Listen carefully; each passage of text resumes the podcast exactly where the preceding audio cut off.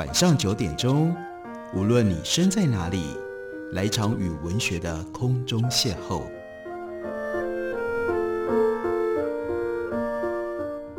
杨照谈书，邀您一同遨游文学世界，认识古今中外的经典之作。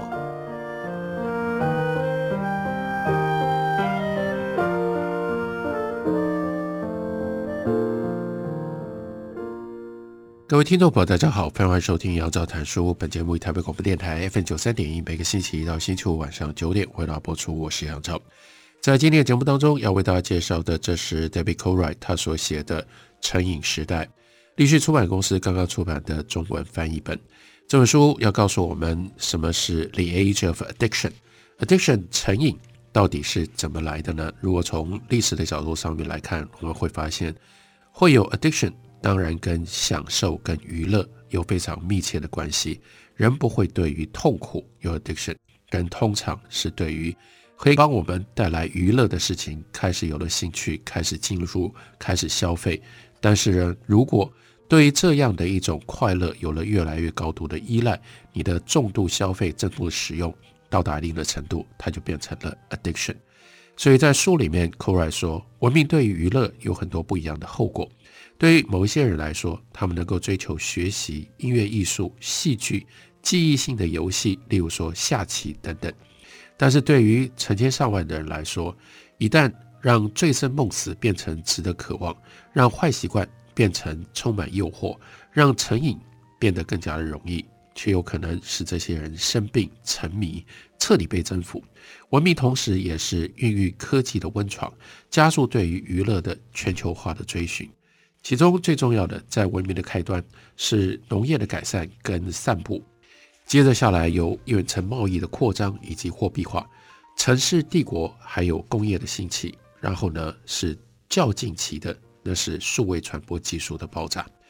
所以这本书很重要的内容是把 addition 这件事情推到了当代现在我们所面临的问题，例如说非常普遍的一个问题。那就是有很多的孩子们，现在不只是孩子们，而是很多的大人也同样发现自己跟智慧型手机纠缠不清。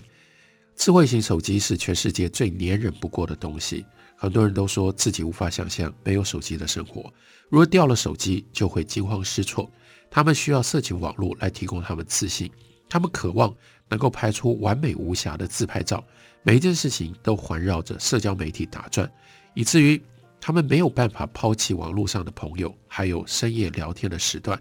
因为他们很怕被排挤。那这种怕被排挤，也就产生了对于叫做社交死亡 （social death） 一种恐惧。二零零七年之后，当智慧型手机跟平板电脑征服了消费者的电子市场，就使得社群媒体走向行动化，这个陷阱呢，也就变得越来越严重。从一个角度，我们可以这样说。在书里面 c o r i 提供了这样的一个角度的看法：在一个世纪之内，我们发生了三次科技和性爱的革命。第一次革命呢，是因为人工避孕发明了，把性行为跟生育分离开来；第二个革命是数位化的色情，把性行为跟两个人之间的肉体接触把它给分离开来；接着呢，有第三个革命，那是线上的遥远性跟非人格性。把性行为和交往以及交往的惯常目的，也就是婚姻分离开来了。当性行为变得廉价、快速、永远都可以进行的时候，你干嘛还去考虑要穿什么样的内衣，要安排什么样的晚餐与约会，要去有订婚戒指或者是其他的这些仪式，为这些操心呢？然而，受到影响的不只是传统而已，更重要的是人的行为的规范。培养并且表现良好的礼仪，对于加强控制冲动的能力非常的重要。而这个控制的能力是社会秩序之所以能够形成、之所以能够维系的最基本的基础。全球性的模式表现得很清楚，当然，同时也就可以投射，是我们今天活在这个世界里，二零一二年的世界里的一般的成年人，死于战争或者是谋杀的可能性，比死于不良健康习惯的可能性。低了超过三十倍，包括我们所熟悉的致命的恶习，像是抽烟、喝酒、嗑药、无保护的婚外性行为，以及相对新进的因素，例如说吃太多高盐跟高糖的饮食、科技懒人、分心驾驶等等。这就好比我们天性当中最坏的天使，在好天使出现的时候，也同样现身了。随着数量的增加，数位化对我们的吸引力也就越来越大。二零零六年九月，FB 脸书只是另一个好玩的新奇的网站，任何人只要年过十三岁，拥有一个有效的电子邮件地址，就能够使用脸书。十年之后，脸书变成了一种痴迷，每天都有超过十亿的人在活跃的使用，占据全球网络人口将近百分之四十，并且成为全世界第五大。最有价值的企业，这一切并非偶然。跟食品工程师一样，社交媒体平台跟电子游戏设计师们都仰赖着玩乐的传统技术组合。不同的地方，他们不是用糖、盐、脂肪，而是以心理元素的菜单来作为选择。其中最重要的六大因子：第一，设定使用者无法立即触及，但又能吸引他们的目标；第二，无法预测但具有刺激性的回馈。第三，进步缓慢但只要下苦功就能够精通的这种感觉。第四，挑战性逐渐加强的任务或者是阶段。第五，需要解决之道的张力。第六，和其他心意相通的使用者的社交联系。业内人士呢，把社交面向称之为叫做 “reward of the tribe”。也就意味着把你吸引到一个像是部落一般的环境当中，然后在这个部落当中给予你奖励。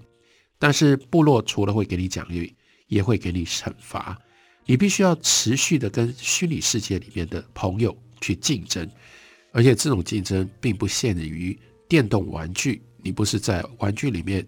游戏里面去比自己到底玩得好不好，玩到什么样的程度。所以作者又举了一个例子。我们现在很熟悉的 IG、Instagram 是一个照片分享的 App，使用人数呢是从二零一零年只有一百万人，到二零一七年已经有七亿人，二零二一年这个数字当然更高，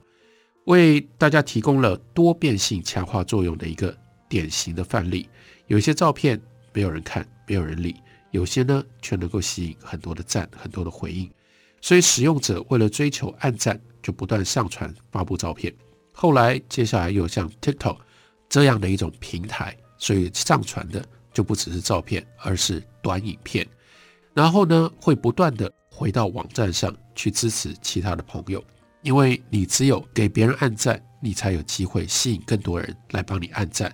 所以，IG 简易、快速、普遍，因为是视觉的东西，可以连接到其他平台，像是 Twitter 或者是 FB。而且更重要的是，它不用考验。你能够写什么？你不需要语言跟文字上的能力，因此更具备有更强大的成瘾性。所以有一个使用者就说：每天早上一起床，我的心跳就开始加快。为什么呢？又要打开手机看，又多了几个新的追踪者，失去了多少人？我今天呢，应该要发布什么样的照片才好呢？那 IG 这是设计精密、习惯化产品的一种大释放，成功的使消费者。把 IG 变成日常生活当中的一部分，消费者会这么做，因为 IG 和其他类似的 App，它剥削了微小的压力源，例如说无聊、滞闷，或者是称之为叫错失恐惧症，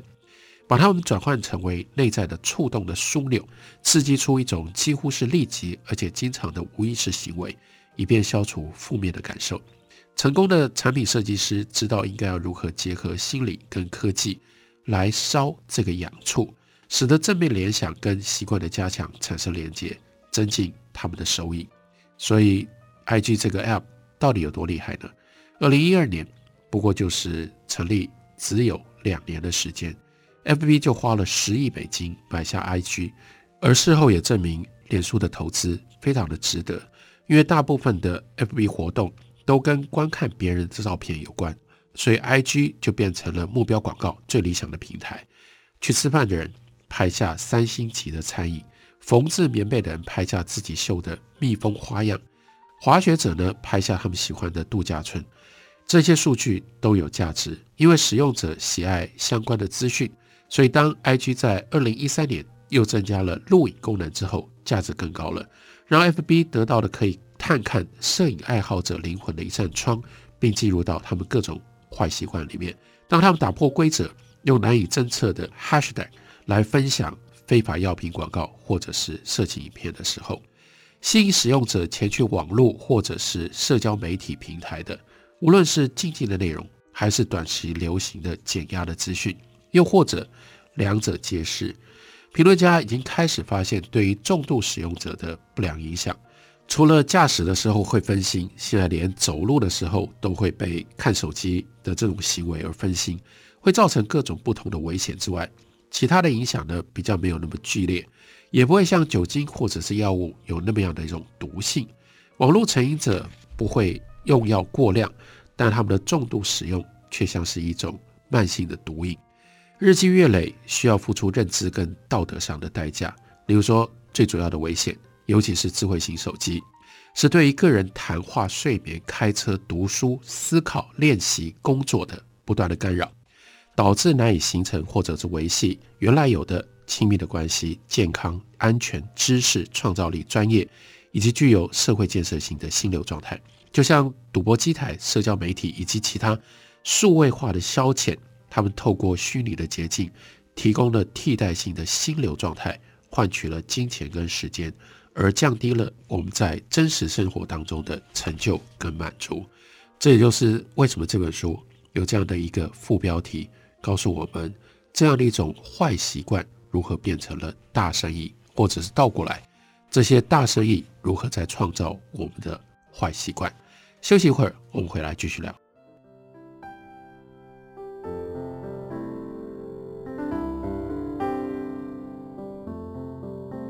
听见台北的声音，拥有颗热情的心，有爱与梦想。的电台，台北广播 FM 九三点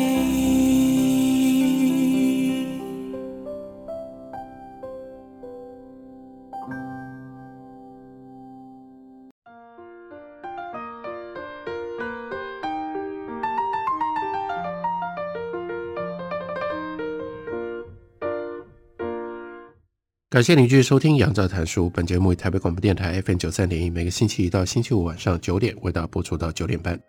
今天为大家介绍的，这是 Debbie Coriat 他所写的《成瘾时代：坏习惯如何变成大生意》。我们特别来读会大家很关心的数位成瘾的这一章。我们看到 Debbie Coriat 他说，因为数位成瘾，使得很多人现在都处在一个注意力不断被分散的状态当中。仿佛你的真实生活跟虚拟生活是并存于两个不同的星球上，但是这两个不同的星球必须要分配分享同等的时间。毕竟你一天只有那么多个小时。像是小说家 Jonathan Franzen，我们以前介绍过他的作品，他在写《The Correction》他的书、他的小说的时候，还有的特别提到了，他很怀疑任何有网络连接的人有办法写得出。好小说，教授们怀疑，当学生拥有这么多的 devices 这些数位的设备的时候，你怎么可能还有能力可以保持原创性？他们的担忧源自于研究显示，社交媒体的使用跟成绩明显的呈负面关系。心理学家也证实，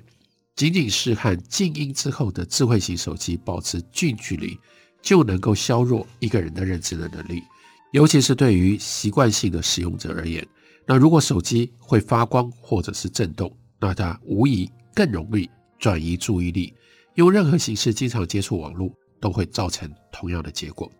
那这个条件有一个名称，称之为叫做 time suck，像是什么样的东西把时间给吸走了。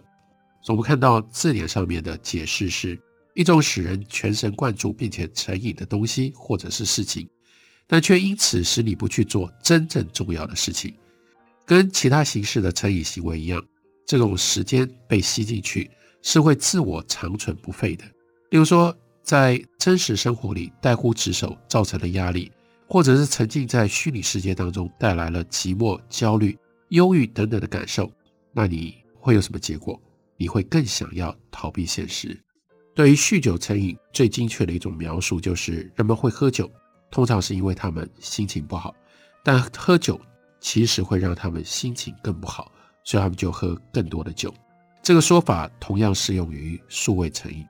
网络跟有连线的行动装置会降低我们的自制力。就这一点而言，他们就是在另一个情境底下所谓的去文明化的过程。这个边缘可以适用于所有 limbic capitalism 这种边缘资本主义，也就是在商业模式上面刻意的去运用你的大脑当中的 limbic system 那种边缘系统，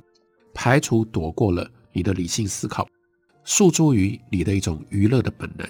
这种商业都称之为叫做 limbic capitalism。虽然并非一切资本主义都如此，生产并交换无懈可击的产品与服务，通常是进步的动力。市场竞争使得一般人民获利，很少人会想要住在只有一家国家垄断商店的城镇里面。商业跟工业资本主义培养了自我约束、未来导向以及有效时间管理等等的特质。资本主义创造了财富，资助了负责公共健康、安全跟教育的机构。使人们能够过上更宜居、更有保障，而且更理性的生活。这些条件使得集体的暴力、残忍能够长期下降。同样的，这些特质跟环境也应该对于恶习和成瘾发挥反作用。然而，我们所看到的，这是一个奇怪的问题：为什么当暴力跟残忍正在下降之际，商业恶习跟新奇的成瘾却增加了？一个答案是。暴力科技、武器以及成瘾科技，也就是武器化的乐趣，是有心理上的特点的。坐在电脑前面倒数计时要发射飞弹的军官，他们的脉搏是稳定的；然而，电子扑克成瘾者，他们坐在哔哔声作响的机台前面，他们的脉搏却跳得很快。所以呢，人的行为是目标导向，而不是刺激导向的。对一个暴力事件来说，最重要的问题是。这个人是否想要杀死另一个人？不过事实上，行为既是目标导向的，也是刺激导向。科技使得武器变得更加致命，但致命性并不见得会维持更高度的暴力死亡。历史发展使得人们比较不倾向于去杀死别人。在这个发展上，累积出一张现代化的清单，其中的第一条就是法律保障下的个人安全，以及互惠互利的贸易的扩张。边缘资本主义却在这上面做了不同的选择，因为它是以刺激为基础，而且呢，它追求的是一种零和赛局，也就是你得到，对方就损失；对方得到，你就受害，你就有损失。因此，当这种 limbic capitalism 边缘资本主义制造了庞大可维持的利润，它的方式就是让日常产品变得令人惶惶不安。所以我们看到的就是资本主义跟边缘资本主义，虽然他们长得很像，像是两个孪生兄弟，但是呢，他们却在一件事情上非常非常的不同，那就是到底是诉诸于目标，还是诉诸于刺激？文明的发展把娱乐产品跟休闲活动物器化了，让大脑给予的奖励越快越强，就越有可能培养出病态学习跟欲望。尤其是在社会性跟遗传上比较脆弱的消费族群当中。此外，全球化、工业化、都市化，让这些充满诱惑的商品以及服务越来越容易取得，也就有越多的人可以负担得起。更何况，这些商品跟服务大多是存在于特别容易脱序示范的这种匿名的环境当中，充斥着各式各样的广告。这里有非常重要的五大因素，使得人们容易变得 addicted，有 addiction。第一个呢是可取得性，第二是可负担性，第三是广告，第四是匿名性，第五是无规范性。这五大力量动力，终于在浮动的网络世界里找到了最激进的技术表现。虽然网络为边缘资本主义加强了力道，但边缘资本主义 limbic capitalism 不是网络产业所发明的。事实上，这种 limbic capitalism 也不是任何人的发明，而是衍生于人类自古以来对于探索精致混合新奇趣味的一种追求。新的趣味就很容易带来新的恶习，新的恶习带来新的 addiction。至少对于某些人来说是如此的。成瘾的行为很少是大多数的行为，但是成瘾行为的危险性，尤其是透过企业家把它合理化，而会一直不断的提高。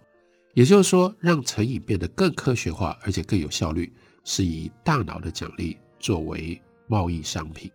这个合理化的过程，就组织方式紧密连接以及策略活跃性来说，现在已经变成了全球经济跟政治体系的一部分。到了十九世纪的时候，企业主就已经不再只是销售偶然发现的新乐趣，而是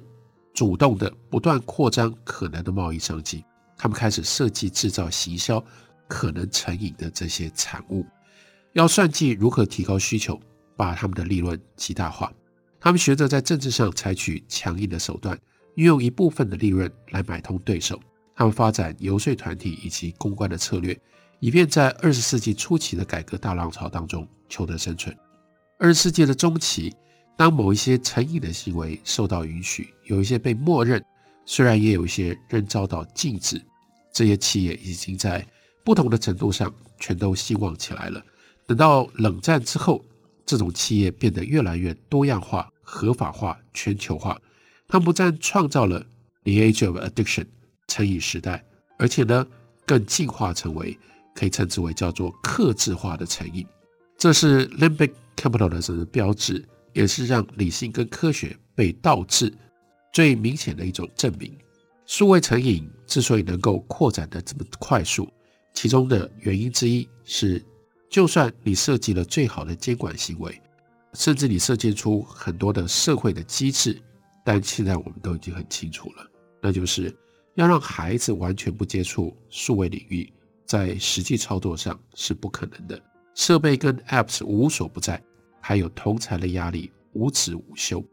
这个让他们上钩的鱼钩早就已经布置在那里了，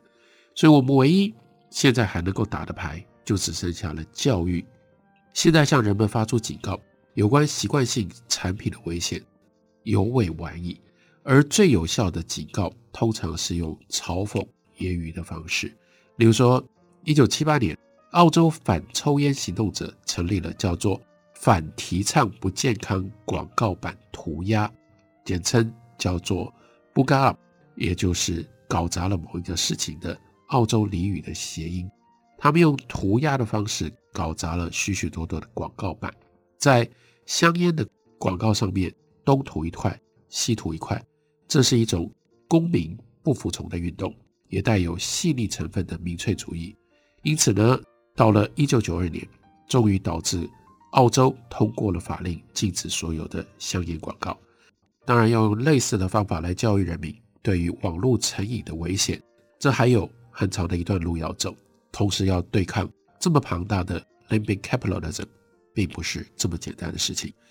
不过对于这本书的作者 David Courtwright 来说，写这本书以及有人读这本书来思考这个问题，也就是其中的一个起点。至少有一些人不是盲目的投入在这样的一个数位娱乐当中。而会回头想一想，这样的数位娱乐，它提升到一定的程度，究竟会带来一些什么样人生、个人或者是集体社会负面的作用？这个思考本身就是让我们离开大脑当中的 limbic system，而进入到比较核心的理性思考、理性计划的领域。这本书是力趣出版公司的新书，书名叫做《成瘾时代》，介绍给大家，推荐给大家。感谢你的收听，下个礼拜一同一时间我们再会。